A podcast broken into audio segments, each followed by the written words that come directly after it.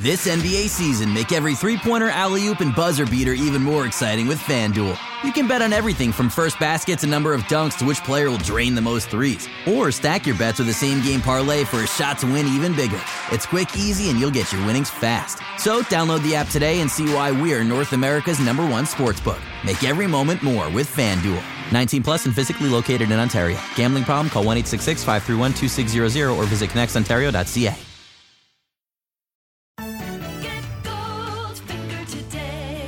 Here's the scenario. You've been injured in a serious accident. The doctor says your recovery could take months, maybe even years, yet your insurance company is denying your claim every step of the way.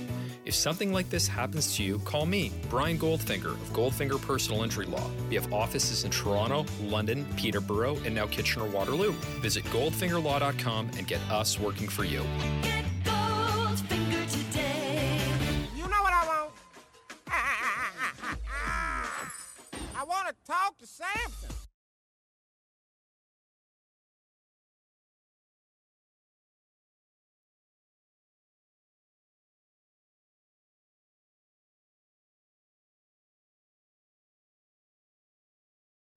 So there was no Pascal Siakam, there was no Fred VanVleet, no Yuta Watanabe, no OG Anunoby, no Chris Boucher, no David Johnson, no Reggie Perry.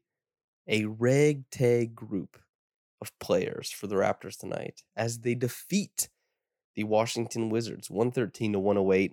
Maybe most impressive among these players was Malachi Flynn, who brought a significant amount of scoring pop, as did Sam Dekker. As the old adage goes, if you can shoot it in the Turkish Super League, you can shoot it in the NBA. Now, I'm not sure how many people use that adage, but I'm sure it's been used once, at least by myself. Yes, 113 to 108. This is the Raptors Reaction Podcast. I am your host, Samson Folk, and we're here to detail the game wherein the Raptors win. But I think it was, you know, seeing a pick and roll offense run by two absolute studs, Bradley Beal and Spencer Dinwiddie, for a large part of the game, creating easy looks against the Raptors defense. And then once they stopped playing, the Raptors to kind of take over and allow the game to fester in chaos, which benefits them greatly. The Raptors this year will be agents of chaos anytime they're winning and well, anytime they're losing as well. They're going to play a chaotic brand of basketball. And they rode that to victory tonight, along with some hot shooting from Flynn and Dekker, particularly in the second half. A bunch of guys battling for spots right now. If you are wanting the inside track, well, hmm, I wonder if this will all be old news by tomorrow. You could be even, by the time you're listening to it right now, the Raptors could have already announced cuts and who they plan on signing. But Blake Murphy, uh, who's now with Sportsnet and doing, you know, the good show in the morning. Uh, big shout out to radio buddy Blake Murphy. But he did uh, some written work wherein he talks about who might have the inside job on on each available spot on the roster. And uh, apparently, Isaac Bonga has the inside track against Sam Dekker, and Wainwright has it against uh, Freddie Gillespie. Now, is that going to be the case after this game?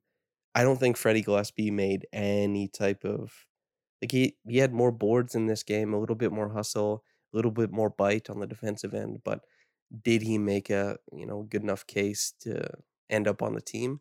Probably not. But Dekker, 18 points. He was four or five from downtown, seven to ten from the floor. He popped off a little bit. Is that enough?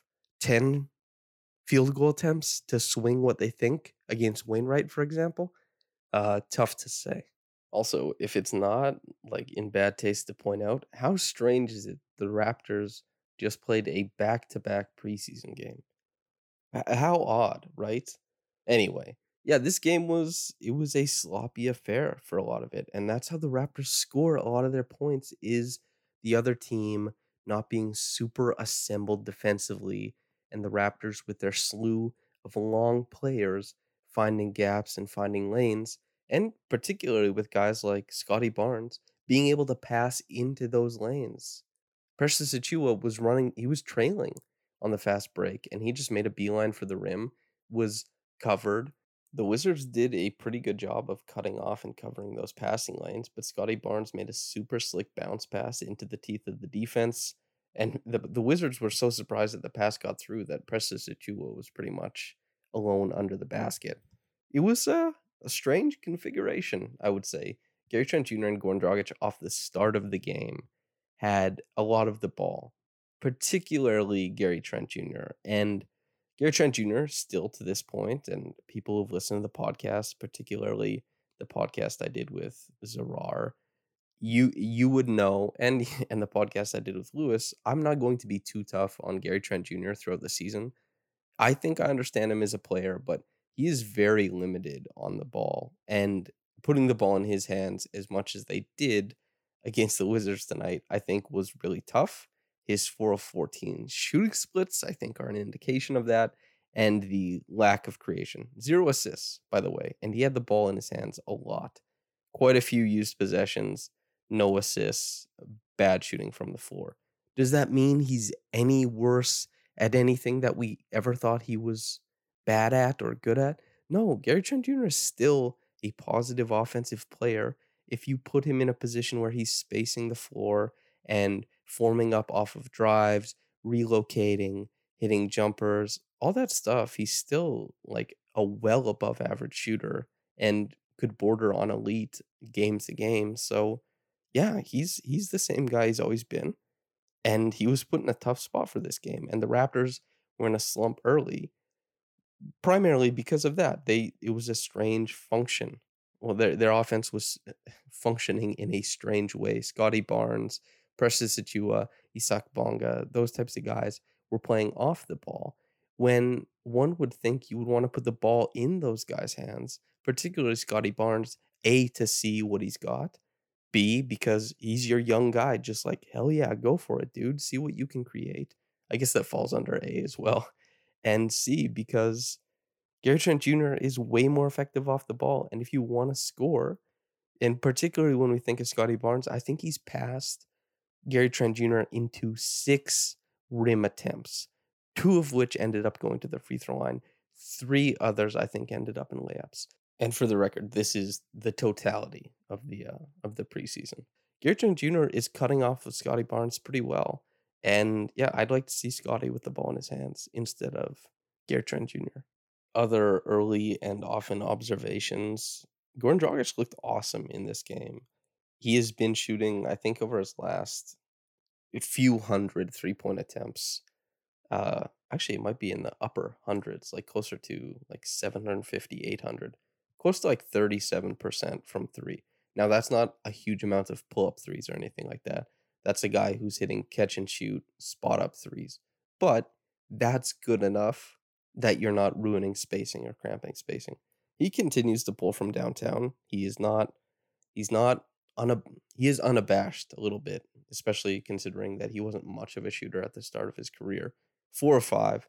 But the most important aspect, I think, was him getting downhill. He had a couple really nice passes that he made that should have been layups that ended up just getting kind of flubbed or the guy got stripped going up to the rim, that kind of stuff. But Dragic was using his craft and his driving ability to get into the teeth of the Wizards.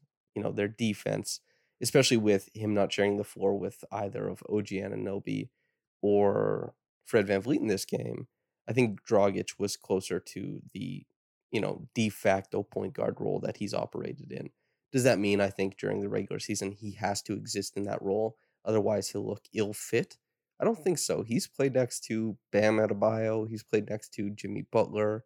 I think he's going to look fine playing off of guys like Scotty Barnes, OG Anunoby, and Pascal Siakam for well, and Fred Van VanVleet as well for as long as they are teammates. Does Goran Dragic end up traded at some point? You know, who knows? Does he end up being, you know, a Grizzly vet on a Raptors team that is bringing Pascal Siakam back way earlier than anybody thought? I think Nick Nurse said he was two, three weeks away now.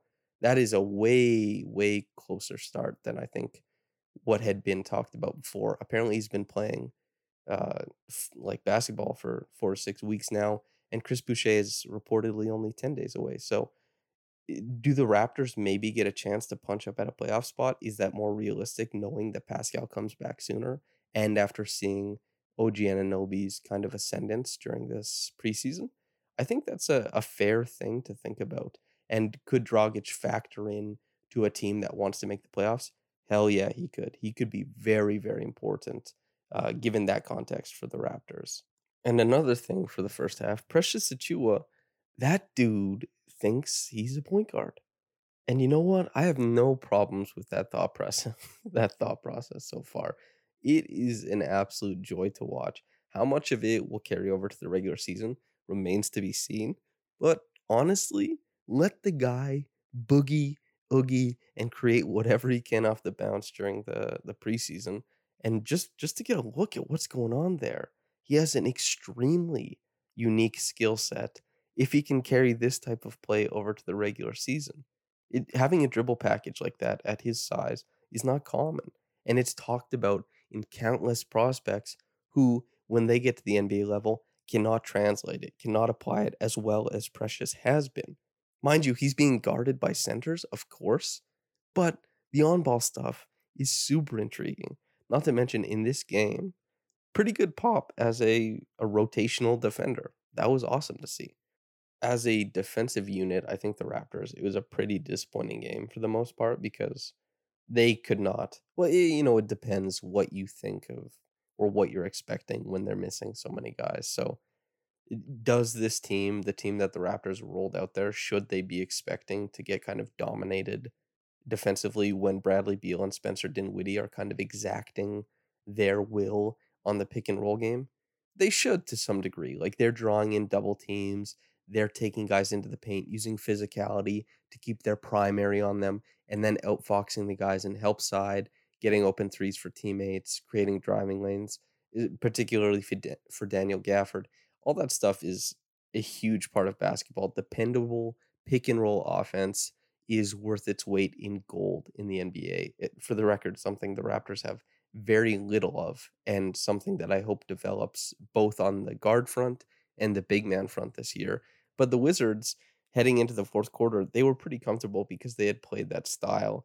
They had manipulated the Raptors defense and kept them at arm's length basically for the whole game with that pick and roll attack. The fourth quarter, though, was where we saw less of Spencer Dinwiddie, less of Bradley Beal, and more of, say, Deni Avdija. And not to mention, the whole game, Kyle Kuzma was slinging it, man. Absolutely shooting the lights out. It was pretty awesome to see. And Montrezl Harrell was an absolute load. But yeah, Kispert, Deni Avdija, they start getting quite a few minutes in the fourth quarter, and the offense starts to dwindle a lot for the for the Wizards. And on the other side of things, Malachi Flynn and Sam Dekker combine for 25 points in their on their lonesome. Well, how can you combine for a lonesome? On their twosome, okay?